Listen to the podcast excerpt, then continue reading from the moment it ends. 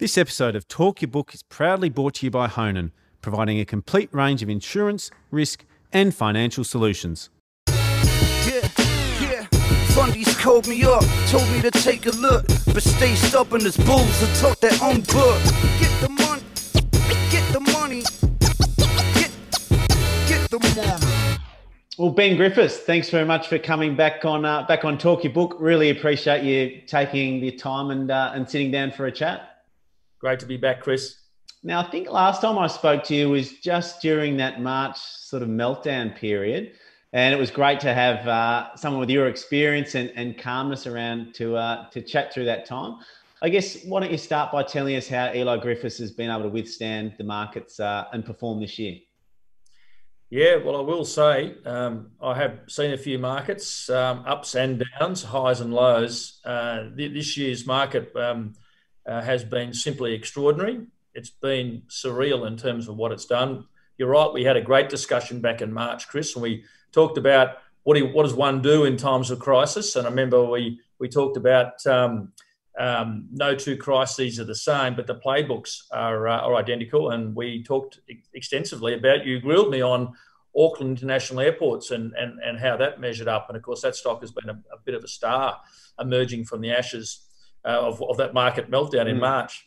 Look, we've gone okay. We've had a good year. Um, I'll admit we went into the sell off in February into March um, with uh, a, a, larger than normal allocation to cash out of out of out of, um, out of basically um, precaution for what lay ahead with COVID, um, and we had to quickly rotate and get ourselves back invested. Um, the small caps, if you do a measurement from that that March 23 low point through to the end of September, Small caps have actually rallied about 50% from that low point. Um, I'm happy to say that Eley Griffiths Group, our small cap fund, having been momentarily bumped off uh, momentum in that early stages because we had too much cash, was able to get invested quickly and finish the September period broadly in line with that market advance, up about 50% from the lows. I was thrilled that we were able to do that, and that and and full full um, praise goes to our team being able to react and get and get invested. Um, I'm even more excited about our emerging companies fund that also got swept in the downdraft lower and finished September up about 62% from that low. So it outpaced um, both the small cap fund and, and, of course, the benchmark. So it's been a year, Chris, very much of um, recovery from a, a distressed sell off. It's, it's been a year of staying fully invested, um, staying focused, um, and having respect, as you always need to have, for the power of liquidity, whether it's mm. central bank generated liquidity or whether it's, as it turns out, government sponsored safety nets, which has, of course, put a nice floor under most Western economies, including our own. So it's been a, a year of learning. It's been a it's been a surreal year, but it's and it's been a and it's been a very strong year for equities, and you've needed to be fully invested. And how are you feeling about the next six to twelve months? I feel pretty good. Um, I'm on the record as saying I, I wasn't fussed whether the Republicans got up or the Democrats. Um, my view view was there was so much liquidity in the mm. system. The system is charged. We've had a, an earnings funk this year through this um, COVID inspired disruption to global economies. Um, my belief is that um, the liquidity and the cash that's in, in, in, in, private check accounts and savings accounts, corporate bank accounts, um, all it's missing right now is a genuine revival in consumer confidence, which will happen when the governments of the world um, are able to basically check the spread and spread of, of COVID 19. Uh, once that happens, I believe animal spirits, consumer confidence, and business confidence will reassert itself. I think that's rather close to hand. I think it's sooner than you think. And I think that will spark a consumer revival, which will then spark a business investment revival uh, fueled by the copious amounts of liquidity. So I feel pretty good about the outlook for economies internationally um, and stock markets as an outworking. So I think 21 is going to be a good year for equities. And what stock do you want to dive into today? Look, I thought we'd have a, a bit of a chat about um, a stock that not a lot of the, the listeners will necessarily think that uh, will associate me with, and, and that's Lynas. Um, and, and Lynas is a, um, well, it's a it's a it's a it's a rare earth miner and producer that's had certainly a controversial history. Things haven't been so great for Lynas, but it's had a volatile history too. So, Chris, I thought we might take some time to have a chat about Lynas. Sounds good. So we'll, we'll, dig into Lynas specifically in a second. Why don't you start with maybe the helicopter view of the rare earths industry and, and what that looks like from your perspective? Yeah, sure, sure. Well, rare earths have that sort of misnomer tag. Rare earths, uh, actual rare earths themselves are reasonably abundant and, and, and plentiful. But where they're rare, of course, is the way in which they occur. They, they don't tend to occur in, in, in commercial deposits or mineable deposits, and hence they, they have the moniker of, um, of rare earths. Um, and I guess what what are they used for? There hmm. are uh, there's I think there's 13 different elements within that within the stable, um, and they're used for a variety of applications, essentially in in um, electronics, uh, more or less. Um, you'll see them featuring in robotics and drone technology, but most critically, of course, they're used in the in the manufacture of permanent magnets, and these are in, in motors and generators, and they will be a pivotal input, and I mean pivotal to the, the um, production of electric vehicles, electric vehicle drivetrains, and also in renewable energy applications as far as wind power goes, for instance. If you look at a typical hybrid car, you'll look at that and you can walk around and you can look at the components uh, that will, have, in some shape or form, be be made up of, of a rare earth. It probably will be what they call um, NDPR, neodymium praseodymium, NDPR is a bit easier for us to, to talk to. Yeah, I'm not and courageous that, enough to have a crack at the uh, the actual terminology. Ben, I was definitely going to stick with NDPR.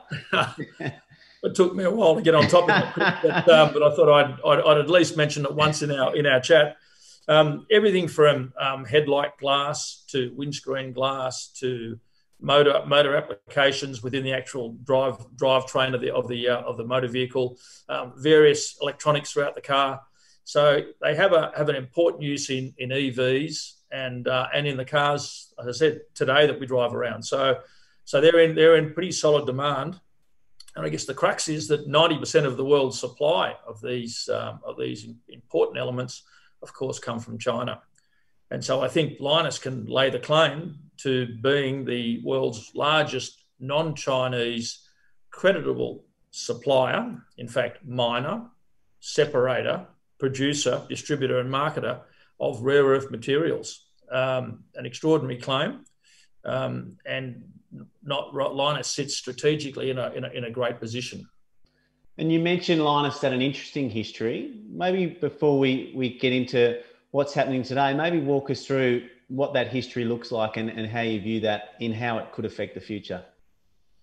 Yeah, well, um, as, as you know, um, I'm a bit of an old warhorse. Uh, I've seen so many of, um, of our listed companies either not make it, um, but in some cases, I've seen exceptional stories where um, Australian listed companies with so so prospects, nothing special, actually happen upon something that's quite meaningful, either by accident or design um, exploit it, develop it, and become major success stories. And the Lynas story goes right back to the 80s when they were a fledgling gold miner without a huge amount of prospectivity. And Les Emery was the CEO who I'd met on several occasions at the time. He was determined to build a gold mining operation, but meanwhile had been shown this this deposit on the Mount Weld cattle station, which is of course where um, where the deposit sits. Um, it was it was actually owned by Ashton Mining and Anaconda and they were more than happy to progressively sell that interest to Lynas. And so Lynas decided that rare earths were probably something they should be involved in, no matter that the ultimate market for rare earths was not going to become anything until the sort of the 2020s. Mm. Um, so we're back in the 80s here, back in, so in, in, incredible luck or foresight, call it what you like.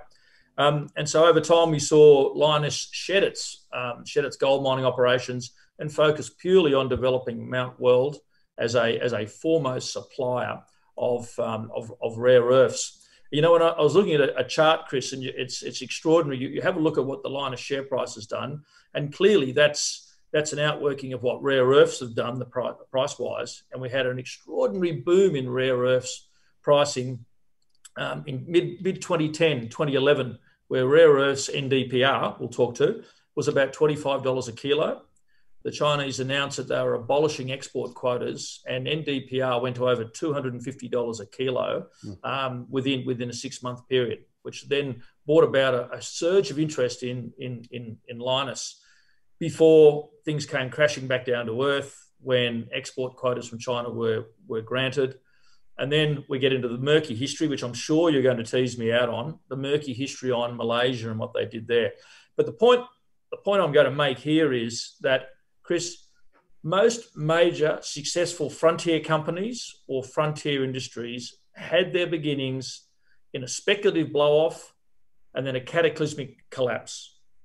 And if I look back as far as the, the October 1929 crash, and from the embers and relics of that miserable period, the stock market in stock market history, we had Standard Oil, we had we had US Steel, and we had Homestake Mining born from from the ruins. And each of these corporations went on to become extraordinarily large and successful. The same thing happened in the dot com era, where we had a flurry of speculative interest that blew the market sky high in late 1999, early 2000. And of course, then it, then it came back down to earth, down to earth with a giant meltdown. Um, but from those ashes and from the ruins emerged Amazon and Apple and Microsoft. These businesses today are the leaders, clear industrial leaders of the, uh, of, of the modern world. I'm going to make the case today that with Lynas, we've seen the speculative blow off when, when Lynas share price got to almost $27, Chris. And then by 2018 was 32 cents and unloved. You mentioned Wesfarmers, and we'll touch on Wesfarmers also spotting a great opportunity um, uh, last year, but we'll get to that later. So that's the opportunity. It's, it's, it's a business that has that was born of a of a major speculative explosion and then a, then a tragic um, implosion, and and the seeds were sown. We think for Lynas's future. And so, why don't you talk us through Malaysia? Because that'll be a, a, bit of a stumbling block for some investors. It's been a bit of a a shit sandwich, in, to to use a, a technical term. Talk us yep. through what's happened in Malaysia and where they're currently at with that part of their business. Yeah, well, Malaysia, of course, has been difficult for the company, and and I should say, um, uh, Lynas shareholders should be should be grateful that we have a professional like Amanda Lacaze at the helm, who's pretty well been there as CEO since 2014. So she has had to go through all the planning and approvals processes to have a plant built in Malaysia to to um, uh, to to crack and leach the um, the rare earths ore. Um, to go through all that planning, to then go through funding, build the plant, and then to suffer what has been, I guess, you can only um, conclude some very heavy politicking um, and activism where heavy allegations were made about radioactivity, radioactive byproduct coming out of the plant, and how it was not in Malaysia's interest to have that plant. So there were political recriminations. The New York Times did a decent hatchet job on the supposedly shoddy construction standards of the plant, and it was it, it was quite a beat up at the time the crescendo with the Malaysian situation was, I mean, no matter that they invested a substantial amount of money in the Malaysian economy and provided a large number of jobs, and it was probably the first major mining project or processing project to actually have occurred. It was a win for the government. Um, they ran foul of, um, of um, I guess, minority groups and activist groups who essentially championed and brutalised the business into essentially having to close their production plant um, ahead of a major review into the worthiness and safety of having that plant in Malaysia. Um, and of course, that brought about that that um, activity brought about the, the demise of Lynas' share price, and seemingly a demise um, a demise to their business model, which was built heavily around mining the ore in WA and then exporting it to um, to Malaysia. It was a, it was a truly unfortunate set of circumstances they found themselves under. And so they've raised a significant chunk of capital recently and money that's going to go towards um, capex in Malaysia, but also the Kalgoorlie processing facilities. Just explain how those two facilities will interact with each other. Yeah, that's that's a very fair question because it would appear that they've spent all this money in Malaysia and, and now they've got to go and do the same thing somewhere else. I think you should look at it, and viewers should look at it as the the Kalgoorlie plant, which by the way is fully permitted and approved and, and essentially funded now, um, will complement what's going on in Malaysia and essentially to appease the Malaysians um, and to allow for their permit. And they're operating on like a three year permit. So all that money invested, Chris, you'd think you'd have certainty of production, mm. but unfortunately, it's now a, a series of um, permit renewals to keep the story going we're going to see them um, essentially build a plant in Kalgoorlie, which will crack and leach the product and turn it into a carbonate, which will then be exported to Malaysia without any uh, radioactive elements that that um, that Malaysia has been most fearful of, um, and then further refine the product in Malaysia. So Malaysia will actually complement what we're doing here in Australia, and furthermore, the Kalgoorlie operation will enable production for Lynas to expand from its current 20,000 tonnes or so annual production close to 30,000 tonnes. So you'll see an expansion in production. You'll see a stable, safe, predictable production base in Australia where they can conduct the, the critical um, cracking and, and, um, and, and, leaching uh, operations. Um, and then the product will go to Malaysia. So a good chunk of the coin that was raised in August is going, as you suggest, to building out this plant um, outside of Kalgoorlie. They'll be spending about 100 million US round numbers in tweaking and upgrading the Malaysian facility. And they've also earmarked a chunk of coin in that raising for the strategic partnership that um, they're working up with Blue Line in the United States, which I guess not a huge amount of information is known about the status of that JV, only that it will be um, a heavy rare earths uh, separation facility which will have industrial and military applications uh, for the US Department of Defense. So that is a, a growth avenue for the product and for Lynas and its partner that really we don't know how big or where that goes, especially given the fact that it'll be high grade military and industrial applications. So that's where the money's gone, Chris. They raised it in August. Um, we participated. We're a good sized shareholder, as you um, hopefully have gathered by now. Um, so they've raised the money through, through, that through that transaction, and that positions them quite nicely with their with their with their credit facilities to get to, to get on with it and to, and to build. Now they're up against a bit of a clock here because the Malaysian permit that they've currently got will expire in the first quarter of 2023. They'll need the Kalgoorlie operation to be up and running and fully commissioned by end of 22 to make sure that there's no uh, there's no um, mishaps there. Um, and that's probably where there's a little bit of risk, I guess. The plant will be slightly different to the one in Malaysia, and they've got to build this plant on time and on budget uh, down here. Um, so there'll be the usual issues with, with building and commissioning a new plant. So not without risk. This it does seem to fit quite nicely. The permit expires there the the um, the um, construction timeline suggests they've got to be finished by 22. So not without risks there. Um, but um, I'm happy to back them, having already built a plant. I'm happy to back Amanda and her technical team. In an era where jobs have become so important, it, it does seem strange that so many Australian mining companies traditionally dug stuff out of the ground and sent it overseas for processing. Could you see an emerging trend where the Australian government look to support mining companies even more so, so that processing's done onshore, creating jobs and, and creating more value for a, a mine product? But almost inevitably, Chris, I would suggest that that value adding sequence um, will be um, foremost in, in, in, the minds of um, company CEOs. Certainly, Andrew, Andrew Liveris and his group that are trying to work out how Australia can better manufacture and, and be smarter about keeping manufacturing here or value adding in this country there's no doubt um, that um, that that will be uh, an active consideration for companies.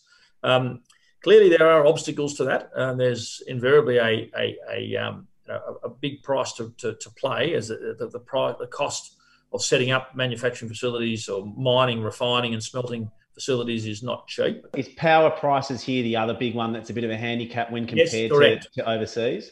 Correct. So power prices now, perhaps we're addressing that um, with, um, I guess, with with um, domestic gas prices perhaps peaking and talking about importing importing of um, uh, LNG um, and perhaps some of our crucial export markets for LNG. Uh, perhaps won't be as robust as they were, so we'll see. A, I think a greater a greater amount of DOM gas available for, for local industry. So so perhaps power and energy electricity may not be as critical a factor, but certainly it's it, it's no doubt it's uh, it's front of mind. So we may well see m- more examples of, um, of production like Lynas is doing, um, homegrown production. There's also, of course, there is um, mining processing often tends to have an environmental side too, mm. um, which may not um, uh, resonate too well with with with, um, with, the masses. But I think the technology, uh, being as it is, um, processing of almost any product um, is becoming safer, cheaper, and cleaner with with technology. So I think to answer your question, I think no doubt we'll see more onshoring of of, of processing and uh, and refining. And so, in terms of Lynas, just give me some of the headline numbers in terms of, say, market cap and, and what your free cash flow forecasts are for the next, say, 12 to 24 months. Okay, so Lynas is capped today in today's money at around three billion dollars. So it's got a it's got a, a, reasonable market cap, reasonable valuation around it. If you look at what we think they're going to achieve when they fully commission um, fully commission uh, Kalgoorlie um, with the expanded production base, we think you could argue that you could see some um, sort of EBITDA numbers uh, for Lynas somewhere in the order of sort of 450 to 500 million. Um, there, um, that's a that's a, a pretty decent um, decent number. Is if, that sorry, Ben, to interrupt? Is that assuming the commodity price stays where it is now? Is that assuming some commodity price growth? I'm, I'm, I'd be assuming in that number, I'm assuming a little bit of growth there. At the moment, rare uh, NdPr prices are circa $35 um, a kilo. I think the, the assumption around the number I talked to is, is sort of closer to a sort of $50 price. Yep. Um, and I did see some work which was fascinating, Chris, just as a, as a, as a slight segue to your question. Some fascinating work on the demand supply interplay and how that's going to change with the rise and rise of renewable energy applications and, and EVs. Um, it's around 2023, there's an inflection point where demand accelerates um, quite rapidly. Now, you might say almost quite conveniently uh, for Lynas that happened to have a supply coming on at that time. But it's interesting how the, the market goes into deficit at that point as EV and renewable energy goes from being 10% of demand to closer to 35 to 40% of demand. Mm. So you'll start to see a, a, a, a, bit of a pinch come on there um, again because Lynas will be the predominant non-Chinese supplier. So we expect and assuming that 500, 450 to 500 million dollar EBITDA number, that um, you'll see prices a, a more sensible long-term prices around fifty dollars. So you'll see very very handsome uh, EBITDA numbers coming out of the business at that point in time which means which which by definition suggests that cash flow will be very very strong for the business at that point. And so that's sort of a multiple of EBITDA looks looks attractive in and of itself. When you're viewing a business like Lynas, are you viewing it on a you know an EBITDA multiple, or are you thinking about it in terms of its strategic importance, considering its materials are used for, for weapons and in a way, if you control rare earths, you control uh, manufacturing of lots of products and in effect jobs for, for people living in your country. Yeah, yeah, that's right. Look, we, we, we certainly have an eye to it in terms of its its uh, EBITDA multiple valuation. You, you, see some of the leading lithium producers um, out there, Albemarle and, and, and the like, on sort of 14 times EBITDA. It's not too cheeky to to to put Lynas on say 10 times uh, EBITDA for for its uh, for its product, and as to your point, its strategic nature. So that gets you a valuation around five bill um, for, for, for, the business uh, versus again the current market cap around three. The other thing that we look at um, is, and it's an important part of our process, is what are the qualitative features of the business that set it aside? Uh, what are its redeeming qualitative inputs and features? Um, and and there's a great research note that Canaccord put out, and it was entitled it was it was an initiation piece on Lynas, and it said strategic player in a critical market, and that to me really, in in, in a couple of words, sums up the you know the investment thesis for, mm. for, for, Lynas. It is a strategic player within a critical market. The US government in uh, in 2018 put rare earths on its critical metals inventory. Um, so clearly, the Americans are going to have a, a, great interest in knowing where the where the non-Chinese supply of this product is going to come from, which of course is Lynas. So the strategic value, I think, you, you, you can't move too far away from it. Um, and that has, uh, in our process, when we look to score a stock, we look at the qualitative features. We start looking at, um, well, we start, of course, with board and management, we look at um, the stability and the maturity of the, of the Lynas board. And you can't go too far away from, from Amanda Lacaze, who's an outstanding CEO, and we, we score her and rate her very highly um, in terms of her, her execution and her competency and her vision. but it's the industry fundamentals. It's the growth rate of this industry. It's the structure of the rare earths um, market that, in our scoring process, gives Lynas an extraordinary qualitative score. Um, um, and that um, that alone um, can almost underwrite an investment um, in, in, in. Um, you, you, you, you have a process that looks at valuation and a process that considers qualitative features. Um, and in many cases, both, both sides of the coin add up and you get an extraordinary stock weighting. in this case, Lynas is probably slightly more skewed to its qualitative assessment and scores very, very strongly in its qualitative view. So, Chris, very long-winded answer. I appreciate it, but there's valuation support if you're happy to start the start the gauge from about 2022, 23, um, and there's overwhelming qualitative and, and strategic benefits and uh, I think attributes that um, that make Lynas very interesting. And we know that Wesfarmers has already tried to take them over once. Do you think there's a chance they'll be back? And if not, who else could be a, a potential owner of, of Lynas? That's a, that's a fair question. Um, I guess Wesfarmers, they swept on Lynas when it was on its um, when it's on its knees. It was at a very vulnerable point in its history. I mentioned the closure of the um, plant in, Mal- in, Malaysia, the share price reaction down to 32 cents. Um, Wesfarmers are patient, long-term, informed investors. They don't do anything in a hurry, and they tend to lay their bets for the long term.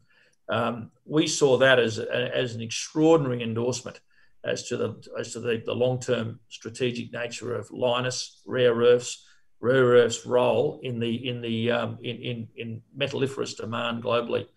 So I think Wesfarmers were probably in the end too clever by half. They attempted to step in when there was some instability around the tenure of, of, of Lynas's plant um, and their, their ability and the confidence that the Malaysian people had in their ability to operate the plant going forward. So I think it was a great endorsement that um, that Wesfarmers stepped up. Um, they bid two dollars twenty-five today. The stock price is about three dollars thirty. Um, so the stock has well and truly gotten away from them. I have no doubt that um, that Wesfarmers has have got the folder somewhere there with all the uh, the work and the um, and and and the, and the investment thesis I just suspect the share price has gotten away from them. They perhaps would have done something before now. Um, in terms of others looking at Lynas, I, I, I, would suspect that Lynas would be something that's obvious to people, but I think the very strategic nature uh, of of this um, of this company and its uh, and its assets mean that there's probably going to be more than the usual amount of interest from regulators, FIRB, mm um, the Americans, and of course the Japanese. And we haven't even talked about the Japanese, who are perhaps the biggest consumers outside the Chinese of rare earths. And they are um, incredibly loyal and supportive of Lynas, and in fact are providing funding.